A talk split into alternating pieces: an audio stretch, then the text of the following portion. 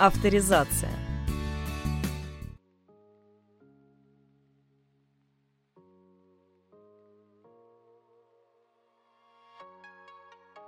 Здравствуйте, в студии Денис Лукьянов и с вами вновь программа «Авторизация». Мы продолжаем наше путешествие по заграницам и впервые с осени вновь возвращаемся в Германию и сегодня поговорим о мультифункциональном авторе, о марке Уве Клинге – Родился он в 1982 году в Германии и окончил институт по направлениям философия и также драматическое искусство. Вообще, как автор признается, он очень много раз бросал философию, но потом опять возвращался к этому, и в итоге, когда выпустился, понял, что все-таки философия — это такой некий апогей всего того, что ему нравится, всего, чем он любит заниматься, хотя он, как я уже говорил раньше, очень разносторонний человек. Почему? А все просто. Он не только писатель, он еще и автор песен, и стендапер, и поэт, и также он выступает эм, и в стендапах, и делает другие выступления в немецком жанре, жанре, который называется кабарет, а, от слова, простите мой немецкий, во-первых, и это значит, по сути дела, ну, кабаре, такой жанр кабаре, по названию слышно. Ничего критичного, ничего, естественно, пошлого. Это тот жанр, когда выступления пропитаны острой политической сатирой, и авторы даже не стесняются вообще никаких шуток, то есть они могут быть очень жесткие и прямо такие бьющие в лоб. Также Марк Уве Клинк ведет подкасты. Одни подкасты особенные, я о них скажу чуть позже, потому что они связаны с произведениями автора, а другие подкасты тоже довольно интересные. Дело в том, что сейчас можно найти эту информацию на некоторых сайтах немецких журналов и газет. Марк Увеклинг сказал, что он возвращается в подкасты, он какое-то время этим не занимался, но при этом поставил условие, что он будет задавать только те вопросы, которые хочет задавать, и будет разговаривать с э, гостями так долго, как ему захочется. И вот один из последних подкастов длился 4 часа, это были 4 часа разговора, и при этом гости общались с, э, с автором, с ведущим до тех пор, пока у них просто не кончилось настроение, чтобы дальше беседовать. Это практически выдержка с этих различных немецких сайтов и журналов. Также Марк Уве Клинк посещает литературные клубы. Я бы не сказал, что это литературные клубы в классическом их понимании, когда, знаете, группа людей собирается в уютном домике, усаживается в кресло а-ля Шерлок Холмс и, попивая чай, покуривая трубки, начинает обсуждать последние релизы. Это что-то больше похоже на публичные литературные клубы, как бы странно это ни звучало, когда люди собираются в каком-то пространстве и если там есть сцены или если там не, нет сцены, если это, допустим, какое-то, ну, антикафе, говоря условно, они выступают и публично это обсуждают. То есть такая камерность какая-то все-таки пропадает и приобретается большая публичность. Также автор открыл свой общественный литературный клуб, назовем его так, и называется он, простите опять мой немецкий, Dunes. Э, это получилось по-французски, наверное, надо сказать Dunes. Э, в общем, не суть дела, это игра слов, которая состоит из э, немецкого «lesbun», что по сути переводится как некоторая сцена для лекций или сцена для выступлений, и «дюн». То же самое, что «дюн» по-английски, то же самое, что «дюна» по-русски. И получается, что вместо сцены для лекций, получается дюна для лекций. В принципе, эту игру слов на русский очень тяжело прям перевести, но остановимся на лекционной дюне, допустим. Также Марк Уве Клинк участвовал, по крайней мере, и, вероятно, сейчас тоже участвует в неких поэтических батлов. Я бы не сказал, что это похоже на привычные рэп-батлы, о которых многие наверняка знают, но это тоже соревнования, но соревнования не в начитке рэпа, а соревнования именно в стихах в привычном понимании. Скорее, нигде не уточняется, есть ли там музыкальный аккомпанемент, нет ли его там, но фотографии автора часто можно увидеть с, вместе с гитарой, поэтому я посмею предположить, что здесь музыкальный аккомпанемент, во-первых, не такой, как в рэп-баттлах, если он и есть, а во-вторых, то он делается исключительно по желанию. И в чем особенность этих батлов? Дело в том, что они происходят, естественно, публично. Два человека выходят на сцену и читают каждый свои стихи по очереди. И происходит моментальная практическая реакция публики Люди, зрители дают оценку, чей стих им, им понравился больше и чей меньше. То есть, по сути, такой, опять же, сейчас повторяюсь, но формат рэп-баттлов, перенесенный на стихи в классическом их понимании. Также Марк Уве Клинк говорит, что аплодисменты — это очень важная часть, потому что это самый главный показатель того, что зрителям что-то понравилось, и именно аплодисменты отдают как бы автору очень-очень много ответной энергии. Вообще, вот со всеми этими стендапами, выступлениями, батлами Марк Уве Клинк начинал в небольшой подвальной сцене какого-то бара или, опять же, кабаре, здесь нюансы перевода, но потом, как пишет одно издание, он как герой своих книг «Кенгуру» прыгнул на большую сцену и стал, если можно так сказать, применительно к человеку, практически хитом в своей стране. Также интересный факт, Марк Увеклин говорит, что у него дома нет телевизора, и поэтому он его практически не смотрит. Интересно также отметить, что это тот автор, который сам зачитывает свои аудиокниги, притом предупреждает, что они прочитаны в неком таком живом формате. То есть не то, что диктор сидит и читает просто текст, старается это сделать эмоционально, или если это плохой диктор, то он делает это безэмоционально. А все-таки э, Марк придает этому некий разговорный жанр. Я послушал некоторые отрывки на немецком, естественно, я ничего не понял, но даже в кусочках этих аудиокниг присутствует закадровый смех, то есть смех зрителей. Я так понимаю, он либо монтируется, либо автор это читает все на публике и просто записывает и выкладывает. Это, конечно, разузнать не удалось, но сам факт того, что получается такая живая атмосфера. Помимо этого, Марк Клинк устраивает еще и публичные чтения, назовем их так. То есть он просто выходит на сцену и вместо того, чтобы выступать со стендапом, естественно, он про это предупреждает, он садится и читает свои произведения, опять же, в таком живом формате, потому что зрители, естественно, смеются, зрители могут охать, ахать и так далее. Получается все очень насыщенно. Также интересный факт, что-то нам стало вести на авторов, которые либо не появляются на публике, как Адам Пшешт, о котором мы говорили в предыдущем выпуске, или которые не показывают свое лицо, но дают интервью, как другой немецкий автор, о котором мы говорили, Вальтер Мёрс или Вальтер Морс. Но Марк Уве Клинк последние несколько лет вообще не давал никаких интервью. Самое свежее, что я с ним нашел, это интервью года так 14 примерно.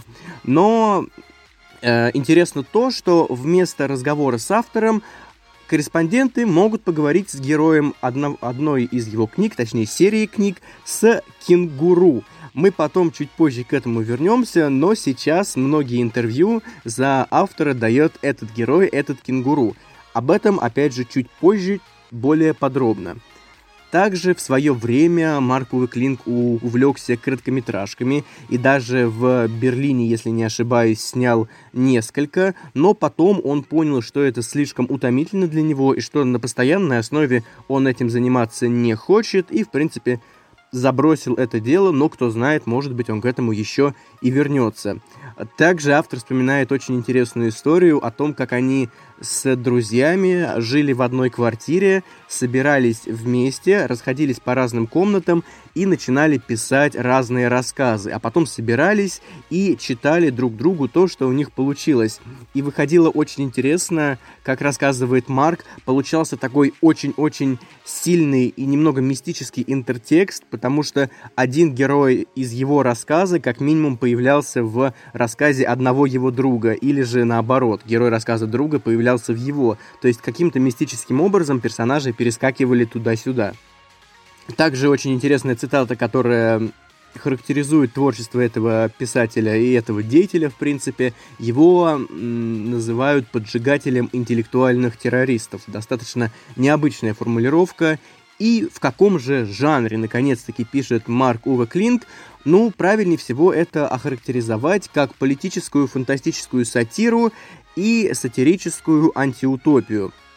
И теперь мы переходим конкретно к библиографии, наконец-то добираемся до того самого кенгуру, потому что открывает все цикл, который в разных переводах с немецкого называется по-разному. На русский язык эти книги, увы, не переведены. Это цикл «Хроники кенгуру» или же «Тетралогия кенгуру». Это произведение переросло, я бы даже сказал, в некий культ. После выхода книг э, по ним был снят фильм с кенгуру, естественно, в главной роли. И я вначале говорил вам про необычные подкасты. Дело в том, что не совсем точная информация, везде написано по-разному, но еще, опять же, нюансы перевода.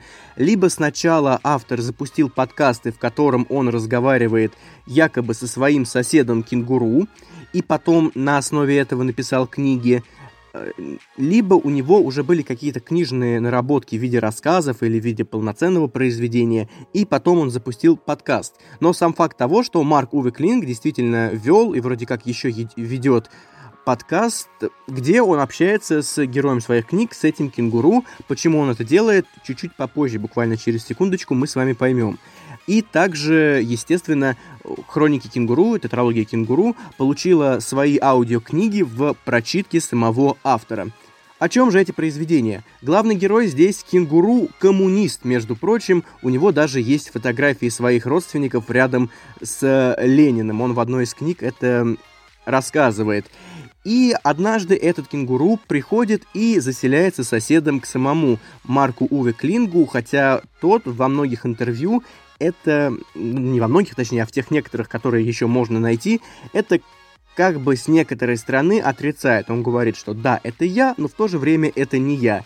И постоянно эти два соседа в, попадают в какие-то истории и обсуждают различные политические темы. Они обсуждают капитализм, естественно, они обсуждают коммунизм, фашизм, нацизм и действия политиков и много-много чего интересного. И именно поэтому так хорошо это все легло на формат подкастов, потому что вот у вас есть несколько написанных историй, где приключаются что-то с кенгуру и с его соседом, то есть с самим автором. Вот у вас есть подкаст, где автор общается со своим соседом, но уже в аудиоформате. Аудиокниги все понятно, это просто начитка, опять же живая. И потом у вас есть фильм по мотивам, где вы можете на все на это посмотреть вроде как жизнь с этим кенгуру нормальная, все хорошо, все происходит просто прекрасно, но единственный э, минус, единственное, что автора внутри произведения раздражает, это то, что кенгуру не любит выносить мусор, и он оставляет вот эти вот мешки мусорные около двери и ждет, пока Марк Уве сам это выкинет. Также в этих произведениях просто забавный факт, этот кенгуру борется с умеренными социал-демократическими коалами и еще с пингвинами, но об этом опять же через секунду. Всего вышло в этом цикле 4 книги, и они все между собой сюжетно связаны. В 2009 году выходит произведение «Хроники кенгуру», которое состоит из нескольких самостоятельных историй, но они все объединены неким общим сюжетом и общими деталями. В конце произведения к героям в соседнюю комнату, подселя... в соседнюю квартиру, точнее, или соседнюю комнату, подселяется еще один сосед, пингвин, настоящий пингвин, без аллюзий, без аллегорий, который работает в рекламе замороженной рыбы. В 2011 году выходит произведение «Манифест кенгуру», которое продолжает эту историю, и начинается она с заселения этого пингвина, и потом кенгуру начинает подозревать, что на самом деле вот эта вот нелетающая птица — это большой заговорщик, который хочет украсть идеи, которые принадлежат самому кенгуру. И тут такая очень интересная получается отсылка. Дело в том, что один из крупнейших издателей книг за границей это Penguin Books, то есть, по сути дела, э, книги пингвина. Может быть, вы видели на английском языке издание, там на корешке такой пингвиненок нарисован. И то есть, получается, этот злобный пингвин, который хочет, или не такой злобный, это еще спойлеры, который хочет красть идеи, он отсылает нас к этому изданию. То есть, опять же, такая сатира под слоем фантастики. И в 2014 году выходит произведение «Откровение кенгуру». Это продолжение предыдущей книги, но я не буду вам говорить, что там конкретно происходит, потому что иначе я проспойлерю вам концовку предыдущей книги, но вся эта история с пингвином, кенгуру и автором продолжается. И в 2018 году наконец-то выходит последняя на данный момент книга этой серии Она называется «Апокриф кенгуру». Насчет названий забыл вас предупредить. Это сейчас перевод с немецкого практически дословный. Если они когда-то выйдут на русском, или если вы знаете немецкий лучше, чем это делаем мы, возможно, стоит их перевести чуть-чуть по-другому. В общем, это произведение состоит тоже из множества разных историй, как и первая часть э, этой серии, но здесь они расположены практически все не в хронологическом порядке, то есть герои постоянно опять натыкаются на какие-то неприятности и влипают в какие-то приключения. Ну, а в 2017 году выходит роман Марка Ува Клинга под названием «Страна качества», который становится бестселлером сначала в Германии, потом его переводят на множество языков. В 2020 он наконец-то появляется на русском и вроде как по отзывам, по оценкам пользуется тоже большой популярностью. О чем же эта книга? Это как раз-таки та самая сатирическая антиутопия, которая показывает нам Германию недалекого будущего.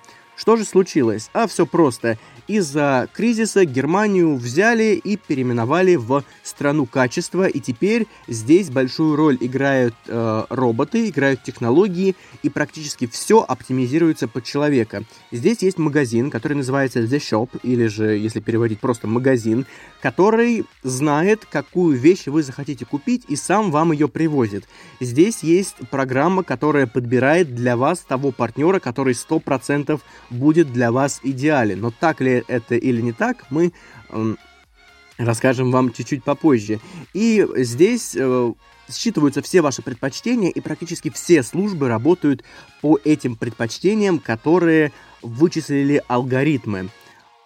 Также интересный факт, теперь людям причисляются фамилии по месту их работы. То есть э, ты, например, Иван Шахтер, или ты э, Денис, ведущий подкаста, ну что-нибудь такое. То есть такой очень э, едкий получается гротеск. Если мы говорим о самом сюжете, то у нас есть главный герой по фамилии Безработный. Теперь вы понимаете, почему у него такая фамилия.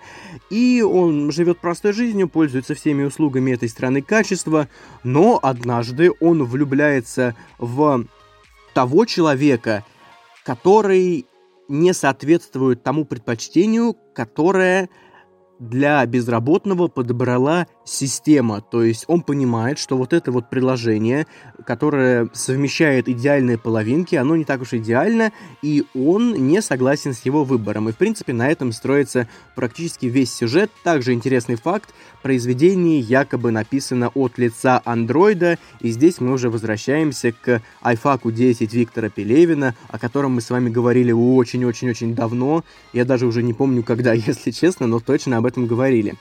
Это, с одной стороны, очень веселая книга, но с другой стороны, она очень страшная, потому что это не столь далекое будущее, а это даже в некой степени настоящее, с какими-то элементами, к которым мы, возможно, скоро можем прийти, если все пойдет не так. Тут также есть очень интересные вещи, например, здесь есть гирокоптеры, которые обладают, ну, неким подобием сознания, и при этом они боятся лета летать, или роботы, которые созданы для убийств, но они при этом пацифисты. То есть опять такой э, жуткий гротеск, и при этом ужасная сатира, едкая-едкая. А, также у этого произведения в Германии вышло два издания. Одно в белой обложке, другой в черной обложке. Как э, говорит э, в одной из пресс-конференций, о которой мы поговорим чуть позже, потому что она очень веселая и необычная, Марк Ува Клинк, это белое издание создано для оптимистов, а черное для пессимистов. Но на самом деле автор, когда писал книгу, думал, если я сейчас создаю роман о стране, где все оптимизируется под потребителя, то у меня должно выйти две разных книги, и каждая будет оптимизирована под своего потребителя. Поэтому тот, кто захочет купить книгу в черной обложке, купит ее, а кто в белой, купит ее. Также очень интересно, что между страницами книги встречаются разные объявления или разная реклама, которая как бы тоже соответствует предпочтениям читателя, и в разных изданиях эта реклама разная. То есть это такой очень интересный литературно-маркетинговый ход. Также, говоря об этих изданиях, Марк Уве говорит об оптимизации литературы, и непонятно, шутит он или нет. Он говорит, что сейчас есть персональные новости, которые подстраиваются под тебя. Так почему бы сейчас не должно быть такой литературы? Почему ты не можешь купить э, томик «Игры престолов», и она подстроится под тебя, допустим, там никто не умрет. Или ты можешь купить какую-то книгу, в которой тебе не нравится концовка, и концовка оп- оптимизируется под тебя, как ты хочешь. Скорее всего, это было в шутку, но, возможно, автор действительно считает, что такое будущее нас рано или поздно ждет. Также говорил вам ранее про пресс-конференцию. Это очень забавно. На официальном канале автора в Ютубе появилась пресс-конференция эм, после презентации этой книги, и сначала все вроде бы нормально. Сидит автор около кучи микрофонов, отвечает на вопросы. Но вас немного смущают голоса. Сама пресс-конференция на немецком, но там есть английские субтитры. Я ссылку на нее оставлю в комментариях. Вы можете посмотреть, это правда очень забавно. А потом камера поворачивается, и вы понимаете, что автору задают вопросы как раз-таки те самые роботы и машины с сознанием, о которых он писал в своем произведении. То есть там действительно на стульях сидят кофеварки, роботы-пылесосы, э, гирокоптеры, компьютеры, ноутбуки и много другой техники, даже телефоны вроде, которые задает роботизированным голосом автору э, вопросы иногда нормальные, иногда очень странные, чудные и забавные. Опять же, в комментариях оставлю ссылку, можете с этим ознакомиться. Помимо всего прочего, автор также издавал и детские книги, их было несколько, но вот э, та, которая мне чаще всего попадалась, про нее немного скажем. В 2018 году вышло произведение «День, когда бабушка сломала интернет», опять же, дословный перевод с немецкого на русском книги еще нет. О чем же это произведение? Бабушка случайно выключает весь интернет мира, и у ее внуков начинается паника, они не понимают, как дальше существовать, но потом постепенно, пока они решают, пытаются решить эту проблему, начинает создаваться такая атмосфера некого уюта, и дети понимают, что может быть без интернета, даже в некоторой степени им и лучше. То есть такая э, поучительная детская книжечка небольшая. Ну, а на прощание я хочу для начала закинуть такую небольшую удочку, поскольку нам не так много выпусков осталось уже до конца сезона, мы постараемся очень приготовить вам несколько вкусностей. Я очень надеюсь, что у нас это получится и что все пройдет хорошо, поэтому будьте заинтригованы. И, как обычно, я бы хотел прочитать вам отрывки из последнего романа Марка Ува Клинга «Страна качества».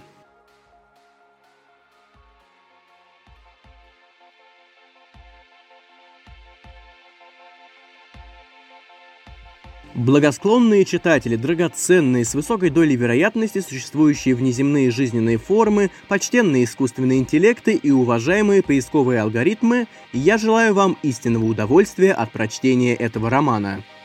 То, что вы видите перед собой, является версией 1.6 данного произведения. Обновленная версия способствует всестороннему совершенствованию романа.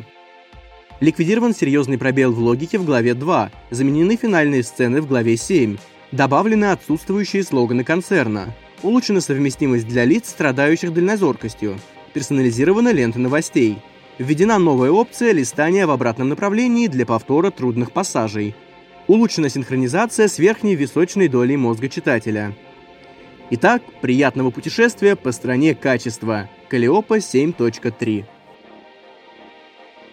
Приезжай туда, где тебя ждет высококачественный уровень. Приезжай в страну качества. Итак, ты впервые в жизни едешь в страну качества. Ты уже волнуешься? В самом деле? Но это приятное волнение. Так как вскоре ты окажешься в стране, которая настолько важна, что после ее образования начался новый отсчет времени. Времени качества. Так как ты еще не ориентируешься в стране качества, мы подготовили для тебя некоторую ознакомительную информацию – за два года до образования страны качества, то есть за два года до времени качества, произошел экономический кризис такого размаха, что люди назвали его кризисом века. Это был уже третий кризис века за десятилетия. Правительство, напуганное паникой на рынках, обратилось за помощью к консультантам по вопросам предпринимательской компании Big Business Consulting, BBC, и они решили, что стране прежде всего требуется новое название – Прежнее устарело и, согласно опросам, только вдохновляло реакционных националистов с низкой покупательной способностью. Кроме того, вместе с переименованием удалось избавиться от некоторых неприятных исторически сложившихся обязательств. Так, например, армия страны в прошлом, честно говоря, несколько перегнула палку. Даже жители страны качества были переименованы. Они ведь должны быть не простыми людьми, а людьми качества. Прежде всего, фамилии людей уж очень напоминали средневековье и абсолютно не соответствовали прогрессивной национальной идентичности. Страна, где царили Мюллер, Шнайдер и Вагнер, уж никак не могла стать сладкой мечтой инвестора в области высоких технологий. Поэтому рекламное агентство приняло решение, что с этих пор каждый мальчик будет носить фамилию, которая обозначает профессию его отца, а каждая девочка – фамилию, обозначающую профессию матери. Определяющим фактором при этом являлась работа, которая была актуальна на момент зачатия.